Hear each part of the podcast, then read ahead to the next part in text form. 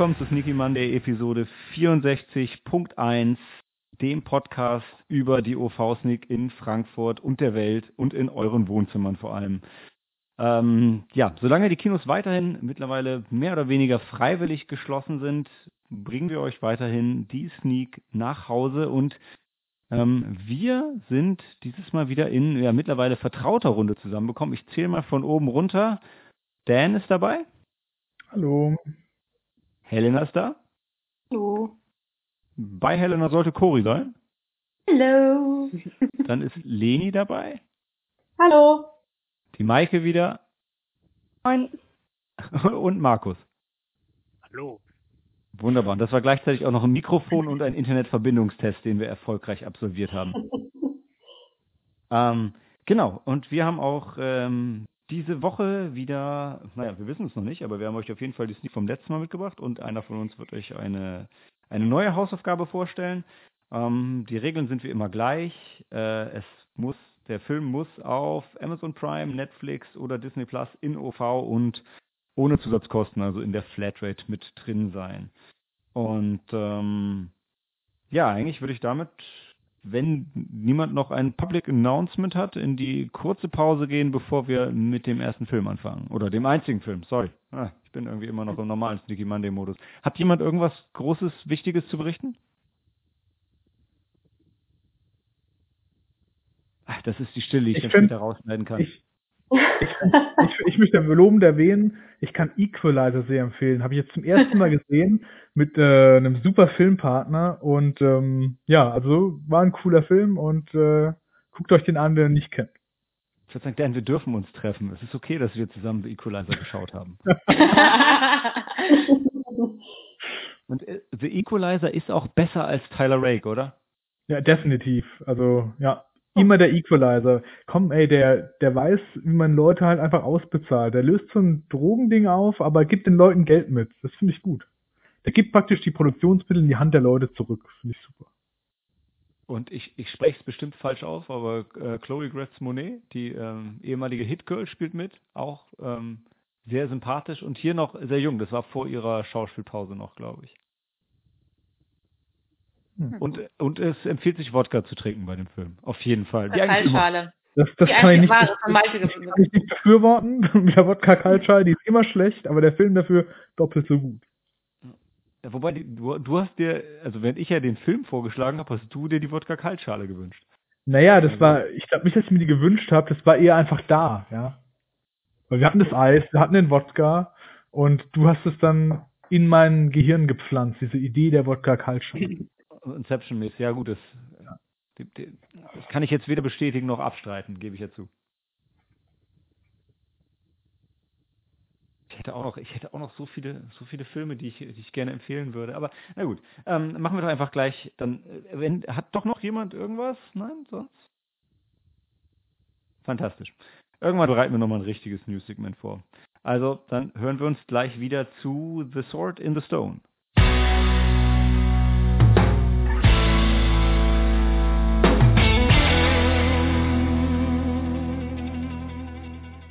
It's Higitus Figitus for magical mirth and music. The Sword and, uh, no, The Sword in the Stone. Ich will immer sagen The Sword and the Stone, denn auf Deutsch heißt er Die Hexe und der Zauberer. Ähm, Markus, du hast das so wunderbar in deinem Review zusammengefasst. Magst du für uns auch die Story noch einmal kurz zusammenfassen? Story ähm, lässt sich. Es geht kurz, ne? Ja. nicht spoilern, Malte, komm schon. Nicht spoilern, Story und nicht spoilern. Ähm, na, da ist der äh, Waisenjunge Ward, auch äh, das ist sein Spitzname, er heißt eigentlich Arthur.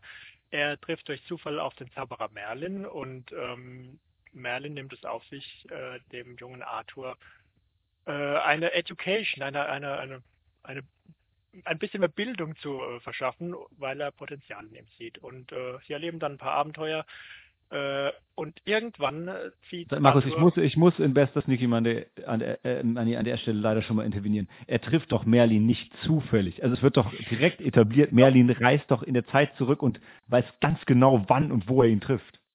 Ja, es ist aber nicht klar, also äh, ja, okay, zufällig und äh, Merlin weiß, dass äh, Arthur ihn treffen wird, aber es kann trotzdem sein, dass es für Arthur total zufällig war. Es hat Arthur ja niemanden dort zu Merlin hingeschickt. Das stimmt. Meinst du, es wäre, es wäre Schicksal, er hätte ihn sowieso getroffen? Ja, vielleicht. Ich, ähm, das ist eine, eine, eine Vorherbestimmung und äh, Zufallsdiskussion, die, von der ich nicht weiß, ob wir die hier führen können.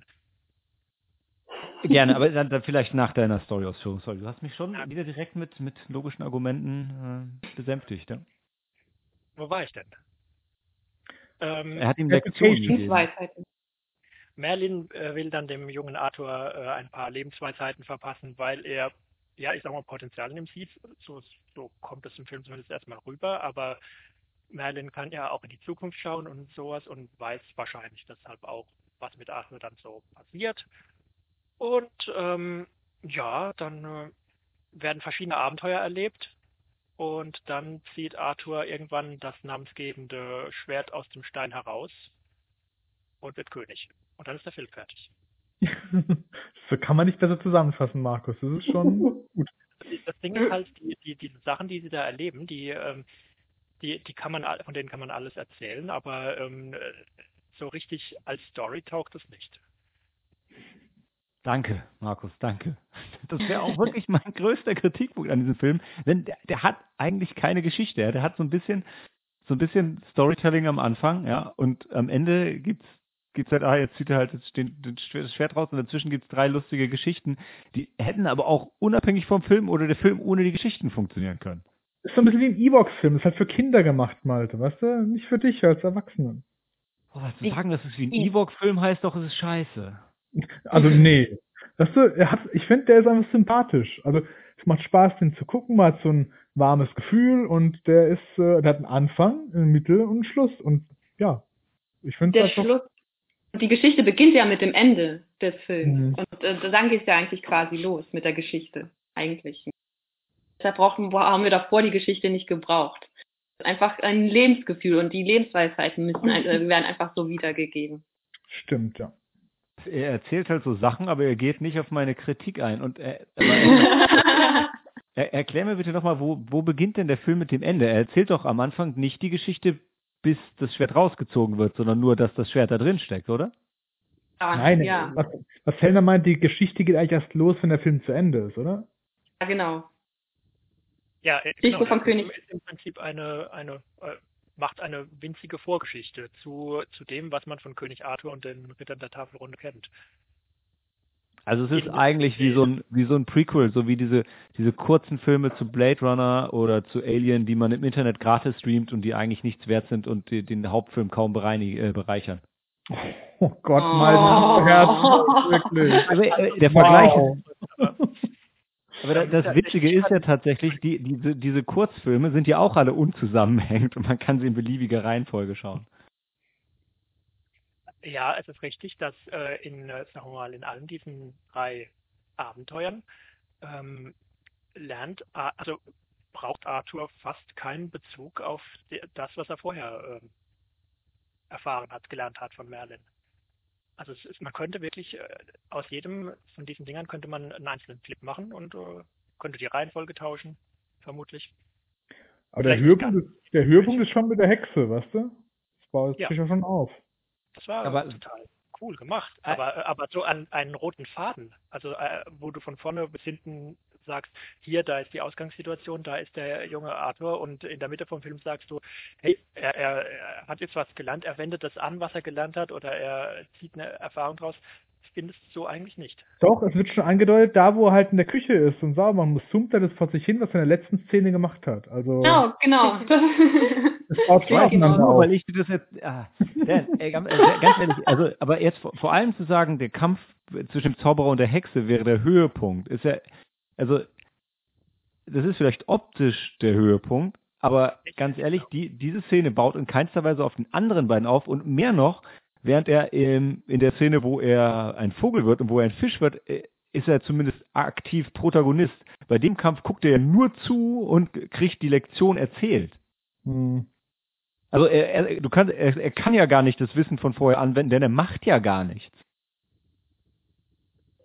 wir gehen aber auch gerade schon die ganze Zeit davon aus, dass das voll die krass tiefen Charaktere sind, die so eine Charakterentwicklung durchmachen und da ist der Film halt gar nicht so drauf ausgelegt. Ähm, also für mich ist es auch mehr wie so ein Bilderbuch mit mehreren Kapiteln und es geht sehr um die äußerliche Darstellung und sehr viel um die Inszenierung, um sehr viel Pam-Pam, um Schnelligkeit, um Unterhaltung, um Abwechslung und bunte Farben und schräge Figuren, aber es geht nicht wirklich tief. Und das ähm, meine ich jetzt erstmal wertfrei, weil das kann man natürlich negativ sehen, aber dadurch wird es auch meiner Meinung nach recht kurzweilig. Total, ja, finde ich auch. Schön gesagt. Also, würde ich auch absolut mitgehen. Also ich meine, gerade wenn man denkt, ne, der Film ist so für Kinder gemacht und die haben halt irgendwie so eine Aufmerksamkeitsspanne von fünf Minuten, ähm, da, dann sind halt wirklich diese, diese ähm, diese Story-Schnipsel halt total cool, weil du kannst sie gucken, die sind lustig, da passiert was und dann, ähm, bevor du irgendwie der Handlung nicht mehr folgen kannst, sind sie auch vorbei und dann geht das nächste Ding los. Und da gibt es Ja, am genau. Anfang und am Ende ein bisschen was. Das, das hat mir auch wirklich gefallen. Also ich fand ja auch Barbarella ein fantastischer Film, der ja jetzt auch nicht durch seine Story begeistert hat, sondern mehr durch seine, seine Inszenierung. Ähm, und äh, ich fand halt nur wirklich, äh, da habe ich mich bei Markus Review so wiedergefunden. Ich fand es halt einfach, ich fand es am Ende so ein bisschen befremdlich, dieses they wanted to have their cake and eat it, sodass sie am Ende sagen, ja, und jetzt kommen wir nochmal zurück zur Geschichte und jetzt wird er übrigens auch noch König. Das Ja. finde ich einfach, finde ich halt tatsächlich ein bisschen schwierig, dass du in den letzten zehn Minuten ja, das wollen wir aber auch noch, weil die, die, die Geschichten sind super charmant für sich genommen und lustig. Aber das ist ein kleiner Bruch. Ja. Ich möchte noch sagen, weil du gemeint hast, diese, diese Kurzgeschichten sind immer schlecht und bereichern die Gesamtstory nicht. Ich möchte daran erwähnen, Matrix zum Beispiel auch so kleine Kurzgeschichten, so Anime-Formaten, die waren richtig gut und haben den Film mehr bereichert als die Teile, die danach gekommen sind. Ja? Ja, Ja, die Animatrix, ja, die war super. Animatrix waren richtig, richtig gut, das stimmt. ja. So sieht's aus. Und der Liga spielt auch die Hexe und der Zauberer. Weiß nicht. Also, nee, das finde ich jetzt auch einen schwierigen Vergleich. ich hatte sehr viel Spaß mit dem Film, aber es hat mich halt ähm, so mehr an ähm, so frühe Zeichentrick-Clips erinnert, wo halt irgendwie der, der, der animierte Held halt irgendwie einen Bösewicht verschlägt und ähm, man hat Spaß daran, wie er ihn verschlägt. Aber ähm, ähm, äh, ich, äh, ich möchte, also jetzt als, ich sag mal, ein bisschen älterer Zuschauer möchte ich halt auch ein bisschen mehr zusammenhängende Story haben. Also das, ähm, ich kann mich über diesen Film freuen. Ich kann, ich kann das einzeln angucken und sowas und kann sagen, hey, guck mal, die Hexe ist cool gezeichnet oder äh, die, die Verwandlung vom, vom Käfer in Dinosaurier ist super. Ähm, aber irgendwie äh, ziehe ich am meisten aus einem Film, wenn der, wenn der eine sinnvoll zusammenhängende Story hat. Ja, du hast aber eigentlich schon gesagt, also ich finde, der Film ist schlecht gealtert. Ähm, ich habe ihn halt als, als Kind zuletzt gesehen und war jetzt auch gespannt, ihn als Erwachsener nochmal zu sehen und man merkt ihm schon sein Alter extrem an. Ja. Ja, wo, also auch wenn man das bei mir jetzt vielleicht initial nicht gedacht hätte, also ich würde da schon eine kleine Lanze nochmal für den Film brechen. Also wenn, wenn man so ein bisschen für sich unterscheidet zwischen, ähm, was ich immer gerne mache, zwischen Kinderfilm und Familienfilm. Und ich bin wirklich kein, kein, kein Disney-Fan. Ich würde ihn aber für mich trotzdem noch als, als Familienfilm durchgehen lassen. Ich war jetzt weder, ähm, weder wirklich hart gelangweilt oder genervt oder beleidigt in meiner Intelligenz, sondern ich konnte diesen Film auch schauen und, und genießen. Und ich finde manchmal, wenn ein Film halt wirklich für ein junges Publikum gemacht ist, dann, ähm, dann hat man als Erwachsener schon gewonnen, wenn man, also wenn man den Film halt auch schauen und irgendwie so seine Sachen rausziehen kann, auch wenn, auch wenn es jetzt vielleicht nicht äh, irgendwie das, das Rad neu erfindet. Also ich finde, als Kinderfilm finde ich ihn wirklich immer noch total geeignet. Ähm, fand ihn auch selber ganz, ganz gut und spannend für mich. Und also so ein paar Kleinigkeiten haben mich auch noch richtig geflasht. Also ich war mega begeistert, dass, dass, dass Merlin halt am Anfang so ein bisschen die vierte Wand gebrochen hat und so ge gerifft hat auf das, was der, ähm, der Narrator vorher gesagt hat. Und ich dachte, krass, wisst ihr eigentlich, was ihr da gerade gemacht habt? Also es ist jetzt äh, irgendwie 19, 1960 und, ähm, und ihr sprecht quasi schon mehr oder weniger direkt zum Publikum. Das fand ich, äh, da habe ich mich wirklich sehr gefreut. Ich wollte nur was sagen zum Zeichenstil, auch weil Leni vorhin gemeint, der ist schlecht gealtert. Das war das erste, was ich auch gesagt habe, dass ich es so alt fand von dem, wie es gezeichnet ist.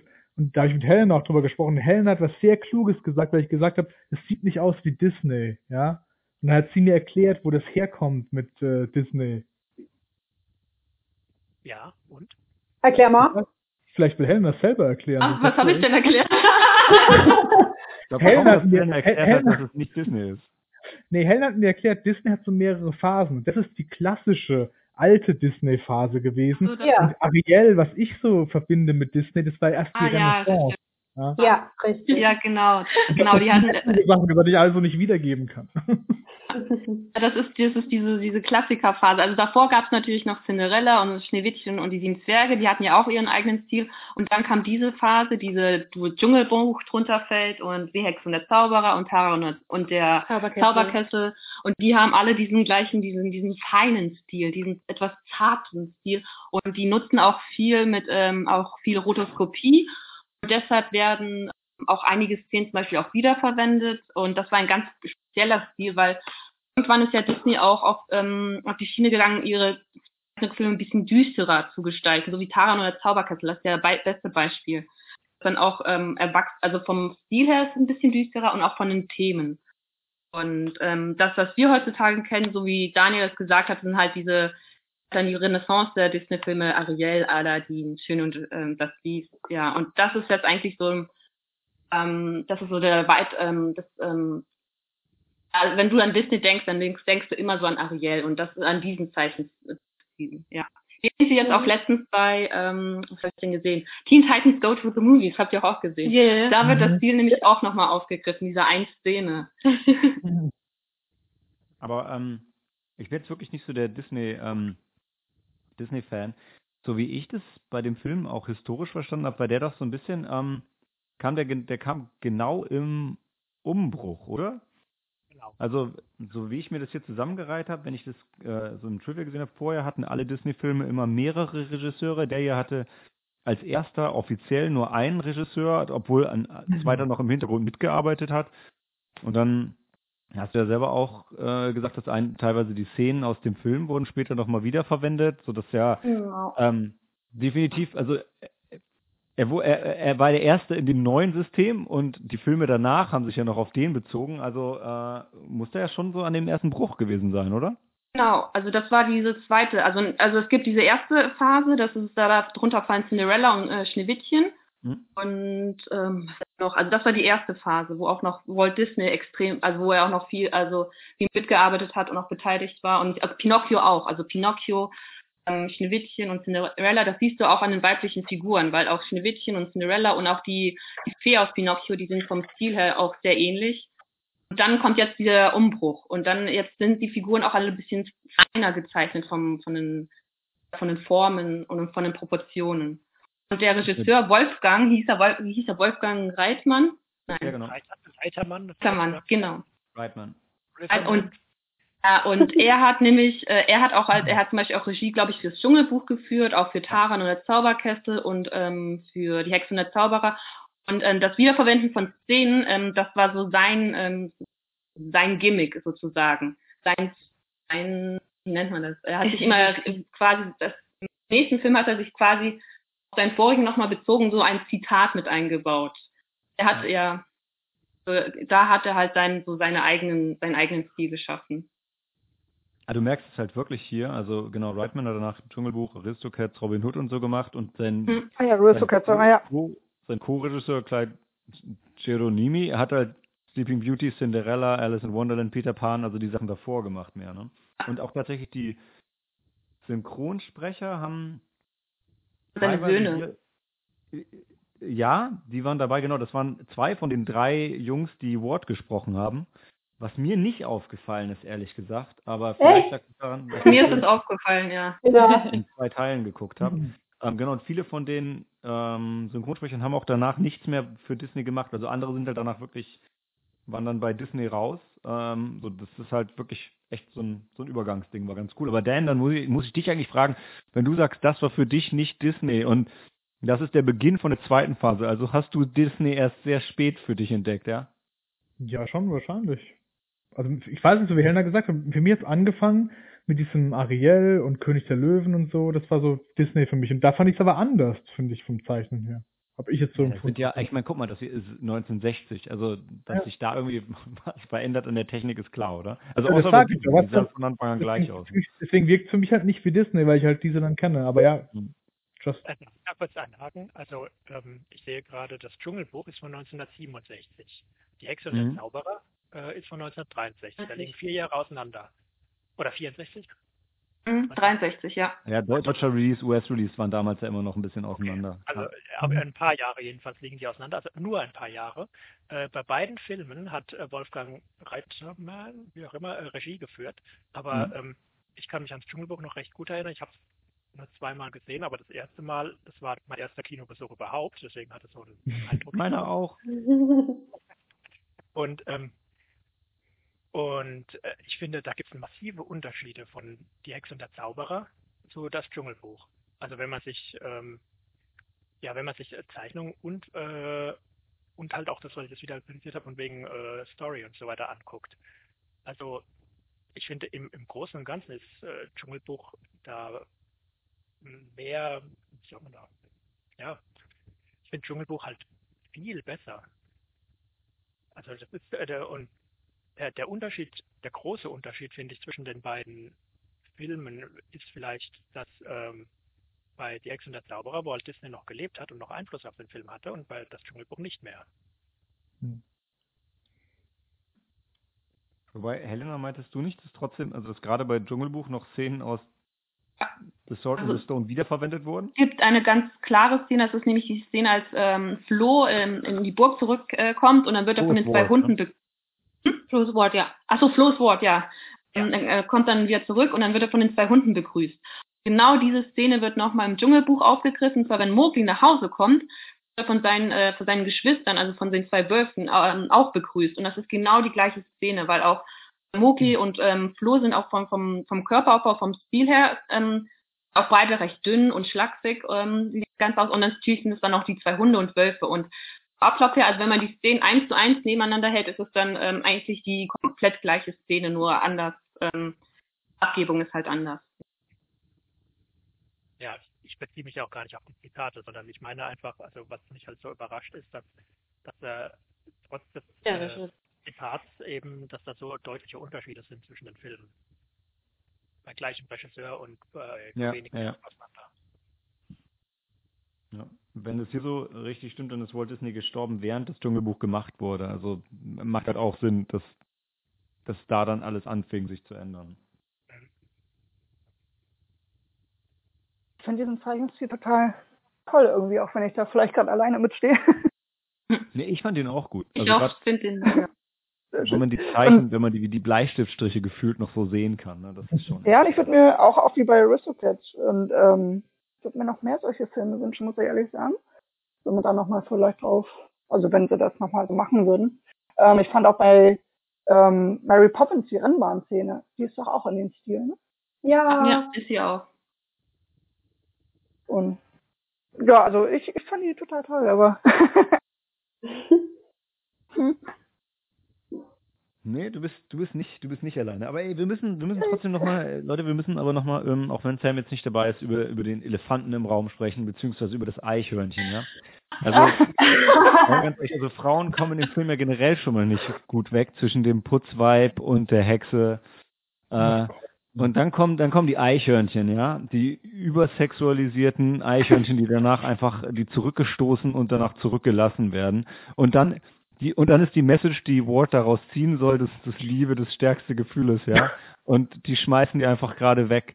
Ähm, Also, und äh, was ich dann auf so IMDb schlimm noch gelesen habe, wie es bei dir anhört, komm.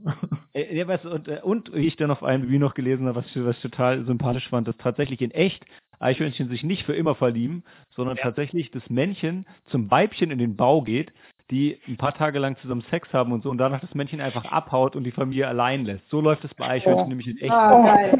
Oh. Das, die haben das nicht nur für den Film komplett, die haben das rumgedreht, um dann die Frauen zu diskreditieren. Ja? Das ist schon richtig bitter. Aber wie die junge Eichhörnchen da mal weint, das finde ich, oh Gott, das ist so herzergreifend, Ja. das ist so traurig. Ja. Weil sie noch so nachschnieft und oh Ja. Gott, ja, das ist, Und dann sagte, die verliebt sich für immer. Und jetzt, ja. Ja. Ja. Und ich finde es auch herzergreifend, ja. das kriegt mich jedes Mal wieder. Also, äh. Ja, ich auch. Mich nicht.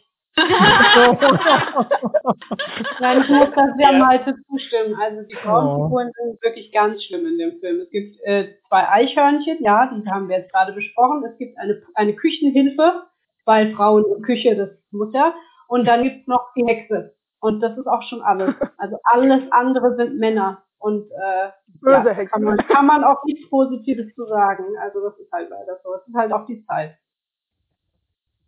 Ich wollte noch Ja, ich denke auch, das ist der Zeit geschuldet, naja. Mhm. Das macht's nicht besser. Nein! Also, Nee. ich finde mal, es ist trotzdem ein Missstand, auf den man hinweisen sollte, ja. Ja, finde ich gut. Und auch, auch Mary Poppins äh, wiederum ist auch nur kurze Zeit später und das ist ja eine ganz andere Figur. Also das, Ja. ja, ja. aber auch nach einer Vorlage. Also Mary Poppins ist ja eigentlich ein Buch und äh, mit, Ja. mit Frauenfiguren auch von einer Frau geschrieben. Ich weiß jetzt nicht, ob man da Disney äh, Credit geben darf. Die Autorin ja von dem ähm, von der Verfilmung ja auch nicht begeistert war. Ich fand die ganz schrecklich, ja. Und da hat 29 Jahre gedauert. Dass er sie rum hatte. Disney die, die äh, Tiere das dargestellt werden, als sie sind. Das ist ja aber normal. Das, das Hm. ist ja äh, Teil des Geschäfts. Ähm, ich meine, wir haben ja keine sprechenden Löwen irgendwo, hoffentlich.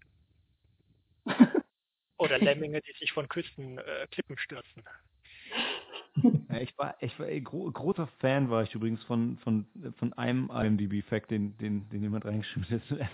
Ich finde es groß, der sagt, okay, Merlin verwandelt sich ja in, also verwandelt sich in ein graues Eichhörnchen und die grauen Eichhörnchen ähm, gab es aber erst, in den blaues. 18 gab es erst in den, was? In ein blaues. Der ist doch immer blau. Ja, künstlerische Freiheit, Bau halt.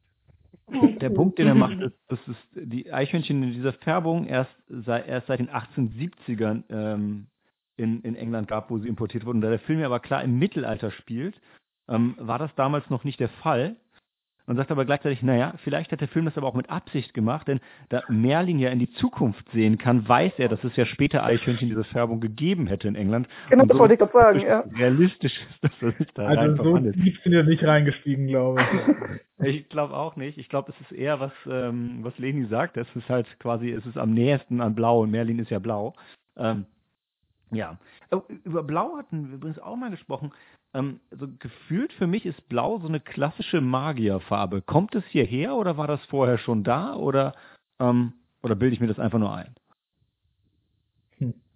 Äh, Oder, oder ist euch das egal? Nicht, ich würde jetzt nicht, es ist mir ein bisschen egal und ich würde jetzt nicht mit, mit Magier verbinden. Ich würde da eher an Lila oder sowas denken. Aber, Hm. weiß nicht. Wieder Midnight Blue wegen den wegen den Sternen und Himmel. so. Ja, Hm. genau. Vielleicht. Also bei, bei, bei Aladdin ist der Jafar ja eher rot, oder? Was, oder? Ja. rot. Ja, Der aber Genie der ist blau. Genie ist blau und wenn, wenn Ja, ja, jemand ja. Magie kann, dann der Genie. Ja. Ich verbinde mit Magier auch tatsächlich immer eher schwarz oder weiß. Ja.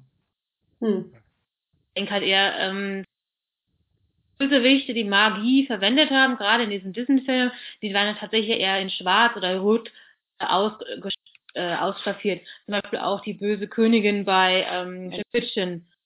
Alice war ja die, die, die, die, die Herzkönigin. Die war Mhm. schwarz, weiß, rot Mhm. und, und die, die böse Königin war überwiegend schwarz, ein bisschen rot vielleicht, oder was auch immer. Vielleicht äh, ist komplementär, wenn man das so re- korrekt sagen kann.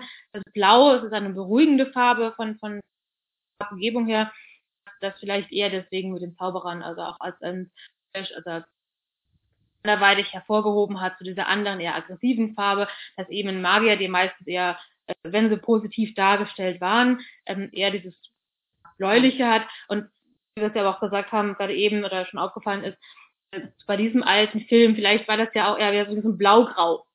Immer nicht von der Farbgebung, die sie damals zur Verfügung hatten. Also auch so ein Fix davon. Der Merlin selbst ist schon blau. Also nicht nur, Okay. ähm, wenn er nicht, nicht warte, wenn er gerade Küchensicher ist. Jetzt warst du gerade ein bisschen weg, Markus. Also sagst, Merlin, ist, Merlin war blau und nicht blau-grau. Ja, es ist, genau, also wenn wir von dem Eichhörnchen weggehen, dann ist Merlin schon blau. Davon wieder so, so einen kleinen weiteren Gedanken von wegen Grau, Gandalf der Grau. von wegen Grau. Aber bei, bei Herr der Ringe sind die Magier ja komplett farbkodiert. Also es gibt auch einen, einen blauen und einen, Blau, ja. es gibt ja, also weil weiß ja da die höchste Stufe ist, wenn ich das richtig in Erinnerung habe. Bei Herr der Ringe gibt es in den Büch werden in den Büchern äh, zwei blaue Magier erwähnt, die aber in den Osten gingen und nicht weiter äh, für die Geschichte von Belang sind. Und mehr ist über die auch nicht bekannt. Und ansonsten Ich glaub- sind die Leute, Ich glaube, im Simmerillion gibt's mehr über die. Also Gandalf, Entschuldigung, nicht Gandalf, ähm, Saruman nennt sich im Buch irgendwann Saruman der Vielfarbige, Weil er der mächtigste ist, ja. weil er der mächtigste ist. Ah, Saruman war schon ein guter. Ja. Und dann darf man nie alleine äh, in Ortank zurücklassen. Zumindest nicht, wenn er einen der Seeing Stones hat, ja. Ich- Generell ist ja, also Isolation ist ja was, was uns allen nicht so gut bekommt, ne? Vor allem, wenn man währenddessen die ganze Zeit Nachrichten schaut und sieht, wie die Welt vor die Hunde geht, da kann man schon verrückt werden. Und da hat er so dieses Auge, wo er die Nachrichten von der Welt sieht, ist ja klar, so wie du sagst. Aber, aber die Nachrichten sind eben biased, das ist der Punkt, ja. Ja. Kann man schon einiges reininterpretieren. Ähm, Weitere Disney-Filme empfehlen. Nein, du bist ganz schlecht zu hören gerade, Markus. Ja. Blöd. wenn Ja, du laut redest, kann Leni dich zumindest hören. Nee, ich bin wo ganz anders im Haus. Verdammt. Ich meinte, äh, gegen die schlechten Nachrichten der Welt kann man, kann ich Disney-Filme empfehlen. Ah, ja. Das stimmt. Das wird, wird sogar ich unterschreiben als äh, notorischer Disney-Hasser. So. Na dann würde ich sagen, wollen wir zum Würfeln übergehen, oder? Ich überlege, ob ich, noch. noch irgendwas habe, was ich zu dem Film unbedingt raushauen wollte. Ich würde noch sagen, Markus, du kannst gerne öfter auch mal ein Review schreiben. Ich habe sehr viel Spaß gehabt, sie zu lesen. Sehr schön geschrieben. Ja, ich finde auch, es ist zwar den Zuhörern gegenüber ein bisschen merkwürdig, wenn wir uns so selber feiern, indem wir Markus Review feiern, aber ich fand es auch ganz fantastisch. Dankeschön. Na gut, okay, dann äh, ja, dann schließen wir uns mal dann. Ach so, warte halt, nein, wir können dem Film noch, äh, wir müssen dem Film noch eine Bewertung geben, bevor wir äh, in die Pause gehen und dann würfeln. Schnell noch erklären, was die Maximalsternezahl ist. Oh, darf Also. ich erklären, Malte, darf ich erklären?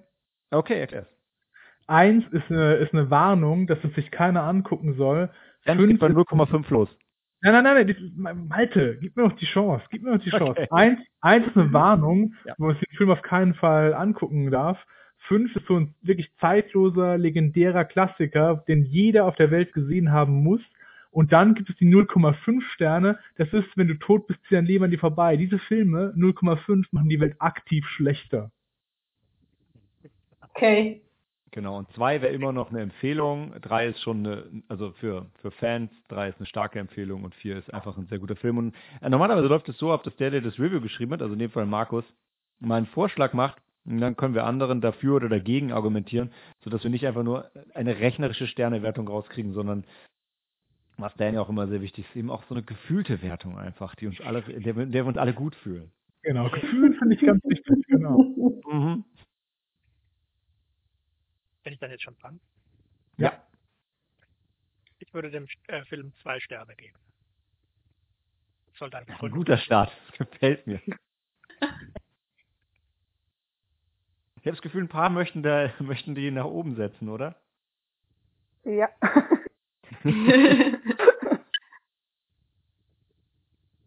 Ja, da müsst ihr aber dann schon was dazu sagen, ja. Also ansonsten sind jetzt die zwei Sterne, sonst stehen die jetzt fest. Wenn du nur sagst vier Sterne und das war's, dann, hm, ja, dann Okay, warte, dann, äh, dann nehme ich viereinhalb Sterne. Weil, Ja, äh, keine Preisverhandlung. Wow. Ich bin weil, bei dir. Ja, meine, meine gefühlte Wertung sind auch vier Sterne. weil ich gucke diesen Film, ich habe den schon so oft gesehen und, und jedes Mal äh, freue ich mich wieder, diesen Film zu sehen. Und wenn das ein Film schafft, dann finde ich, hat er viereinhalb äh, verdient. Du setzt ihn auf ein Niveau mit hier, äh, äh, Dings, Sound of Music. Music. Nein, niemals, niemals. Also so. Ich bin bei drei. Du musst mal sagen, Ja. du kannst den Film hier zweimal schauen, wenn du Sound of Music guckst. Also, da geht schon. ja. Also ich sehe den Film bei 2,5, weil, also ich muss es aus zwei Warten halt sehen. Ich, mir hat er halt gefallen, als Kind vor allem. Und auch wenn ich ihn heute sehe, finde ich ihn immer noch charmant und schön, aber ja, also das ist kein, wo ich uneingeschränkte Empfehlung für aussprechen wollte. Wenn ich jetzt irgendwie mein Arbeitskollegen sagen will, guck den Film unbedingt an, den musst du gesehen haben, das sehe ich halt nicht so irgendwie. Ähm, aber 2,5 will ich ihm auf jeden Fall geben, weil ich sehe ihn schon mehr als nur für Fans. Das ist schon auch irgendwie schön gemacht.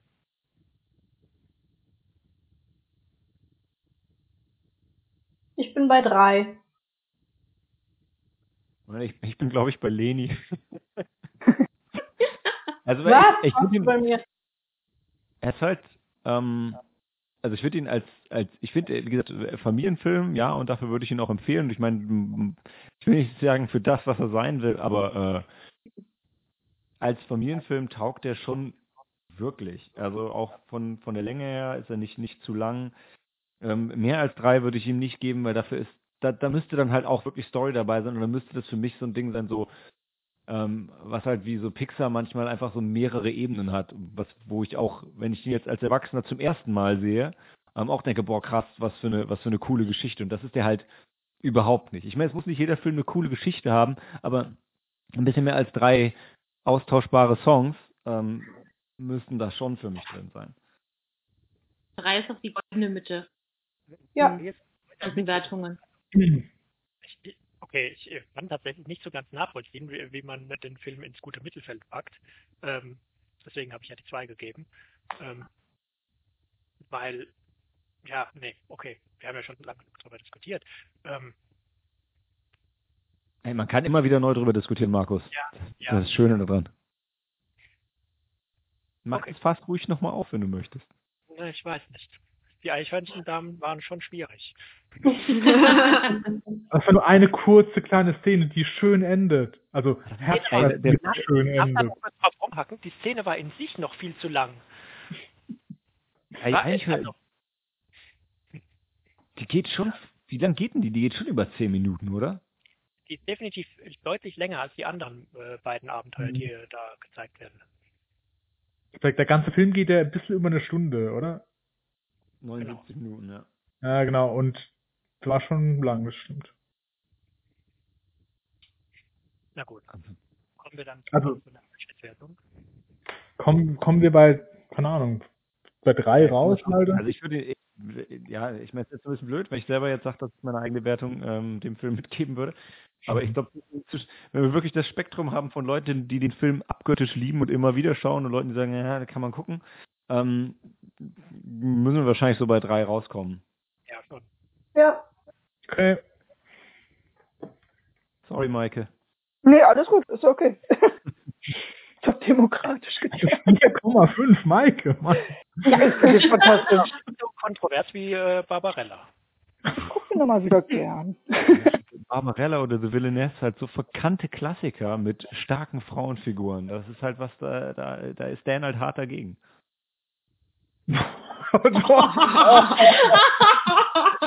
ich ich finde starke Frauenfiguren super, aber Barbarella war jetzt keine starke Frauenfigur. Das, wir können es nicht nochmal aufgreifen, mal. Das geht nicht.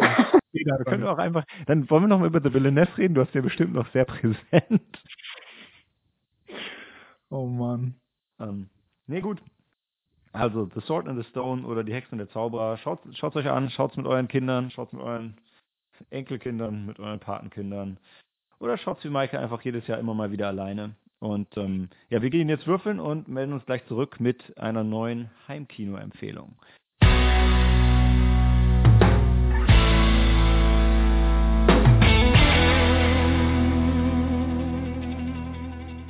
Willkommen zurück zu unserer Heimkino-Sneak und äh, die Heimkino-Sneak heute wird von Dan präsentiert.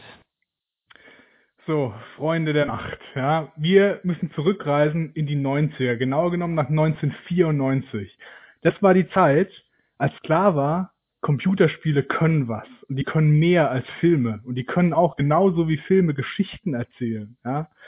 Und da hat man einfach gesagt, wir machen jetzt richtige Kinofilme. Und da haben sie jemanden bekommen, Mark Hamill, großartiger Mann.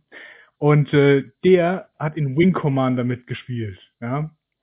Und das gucken wir uns jetzt an. Wing Commander 3, das Herz des Tigers. Über YouTube. Also, das Herz des Tigers, wie heißt der im Original? Ähm, Wing Commander 3, Heart of the Tiger. Okay, ähm, schickst du uns einen YouTube-Link dazu, dass wir alle dieselbe Version gucken? Weil ich, Ja, weil genau das darauf wollte ich nämlich äh, hinaus. Es gibt viele Versionen, aber nur eine davon ist die wahre. Und es ist die, das ist die, die zwar original Computerspielszenen mit drin hat, die aber sehr, sehr reduziert hat, nur da, wo es notwendig ist, um die Story voranzutreiben und die nicht die ganzen Szenen ausspielt, weil das schon heutzutage schwer zu schauen ist. Ja? Aber das Filmische großartig. Und ich finde, noch- ich möchte noch sagen, an Mark Hamills Seite spielt die großartige Ginger Lynn, ja, also zwei wirklich große Namen ähm, des Schauspielbusiness.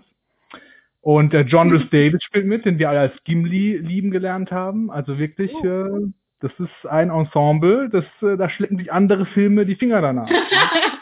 Ich vergessen Martin McDowell, den man ja auch unter anderem aus hier, wie heißt nochmal der Kubrick-Film? Äh, ähm, cool. Orange. Ja.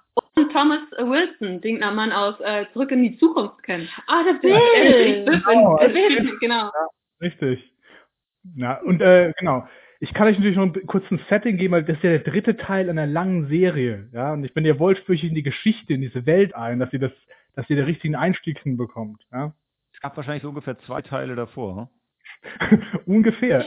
Es gab eigentlich drei Teile davor, genauer gesagt. Es gab Teil 1 und Teil 2 und bei Teil 2 gab es die Extended Missions noch, die man machen konnte. Das war im Prinzip ein eigenes Spiel für sich. Ja. Aber für, wir die, für die Kinder da draußen, das war damals wahrscheinlich noch kein, kein DLC, sondern das war ein, ein äh, Mission Pack, was man sich physisch auf einer, einer CD kaufen konnte. Oder war das noch so die ist es, genau. Nee, das war CDs. Okay. Und äh, wir sind in einer Welt, ja, die Erde und die Menschenkonföderation ist ins All aufgebrochen und wollte Frieden und Wohlstand für alle. Aber dann trafen sie auf die Kilrathi, eine Kriegerrasse, also die nur das Böse und nur den. Tod und Mord im Sinn hat, ja. Und äh, jetzt ist der Überlebenskampf und dieser Krieg, den wir hier beobachten, der geht schon seit 30 Jahren. Also hier Christopher Blair, gespielt von Mark Hamill, der hat, ist als junger Mann conscripted worden in die konföderierte Flotte und äh, der führt seit 30 Jahren Krieg, der kennt nichts anderes. Das ist wirklich ein existenzieller Kampf. Ja. Ha. Und da kommen wir an, da kommen wir an, wir sind jetzt gerade an so einem Turning Point, weil wie gesagt, seit 30 Jahren, was macht es mit einer Gesellschaft, ja? Dieser Krieg geht schon ewig und ist dieser Sieg noch möglich? Die Propaganda sagt ja, aber die Leute, die schon lange dabei sind, wissen, es sieht scheiße aus und an dem Punkt sind wir jetzt. Hat, hat jemand von euch mal Wing Commander gespielt? Ja, Nee. Ja, ich habe noch- aber nicht so arg lange, ist aber es es war schon wegweisend. War auch war eins der Spiele, was damals so CD-Technologie vorangebracht hat, ne? Richtig. Weil wegen Ähm, Speicherplatz hatte- und so. Dieser Teil 3 äh, ist, glaube ich, immer noch das Spiel mit den allermeisten äh, wie, verfilmten Videosequenzen ever in, in einem Computerspiel mit unglaublich Ah. viel Speicherplatz, zumindest für damalige Verhältnisse. Ja. Und zeitmäßig auf jeden Fall ist es, also hat es wirklich die meisten Videosequenzen, die längsten Videosequenzen gehabt. Ich meine, auch Command Conquer hat diese Geschichte mit Videofilm erzählt, aber nichts hat als interaktiven Film praktisch so umgesetzt zum ersten Mal wie Wing Commander. Also das war wirklich, da war sogar die Missionsstruktur so aufgebaut, dass es irgendwann Sachen gab, wo du scheitern konntest und wo dann auf diese Losing-Seite gekommen bist und das Spiel schon verloren war, du wusstest es aber noch nicht. Also das war richtig geil. Also das heißt, du konntest praktisch Missionen scheitern und das Spiel ging weiter, aber eigentlich war das Spiel schon Game Over. Du, später wurde halt dann die Erde zerstört, weißt du? Das, du musst halt die Mission bis dahin noch spielen. Das war eine ganz verschachtelte Struktur. Das haben heute schon Spiele äh, oft nicht mehr so gut hinbekommen wieder. Ja, der der dritte Film. Teil hat auch tatsächlich gar nicht so schlechte Wertung gekriegt, ne? Mhm. Die, Ja, das- mhm. Der vierte ist auch der, wo äh, hier Mark Hamill wieder Farmer wird, auf Tatooine oder auf einem anderen Wüstenplaneten. ja.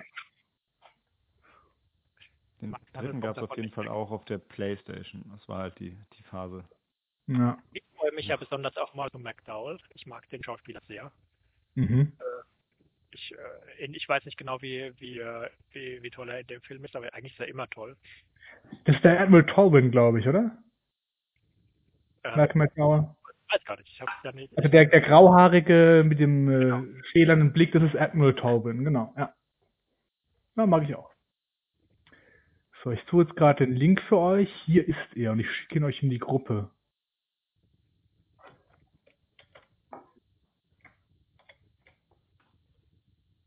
Übrigens hat der Film auf IMDb eine Wertung von 8,9.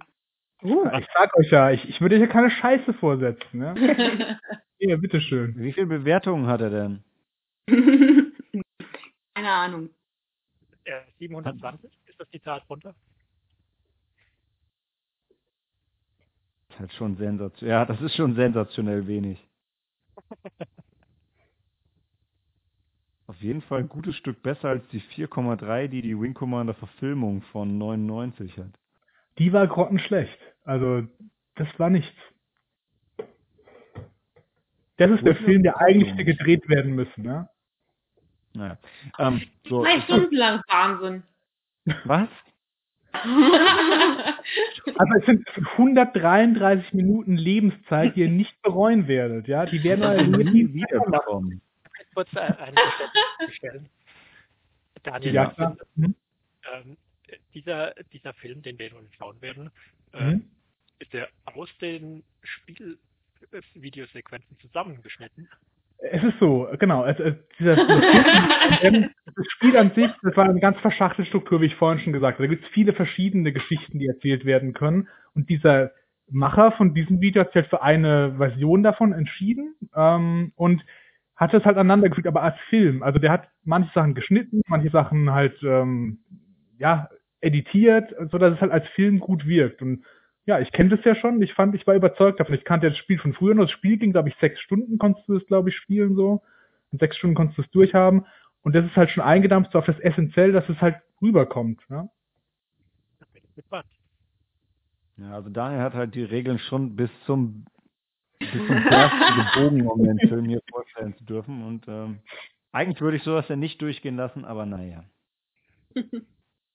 Also, Ja. wenn, wenn wir es nicht machen würden, dann würde uns der Daniel noch wochenlang die Ohren damit vollheulen. Ja, Ja, nee, dann, dann wird es das Filmnacht geben. Die Wing Commander Filmnacht inklusive des Kinofilms wird es dann geben, ja. Ja, dann, Ja. lieber, jetzt nie genau. Übrigens, Dan, es spielt auch Francois Chow mit, ähm, der auch die in, in The Expanse mitspielt. Ja, genau. Mao. Ähm, Mao, genau. Jules Pierre Mao spielt auch mit als Vagabond in diesem Wing Commander Machwerk. Er spielt ganz Also, viele. Das ist großartig. Da, jeder hat, für jeden ist was dabei. Ah, Den hat man Okay. gerade eben nochmal gesehen. Hier, ähm, Tim Curry spielt auch Mhm. mit. In Commander 3. Wer ist das? Bitte. Frankenfurter aus der Rocky Horror Show. Unter anderem. Und hier ist er Malek, ein Kilrati in Flight Training, I guess. Okay, dann erkennt man ihn noch nicht. Okay, ja, Leute, Handy aus, Film ab.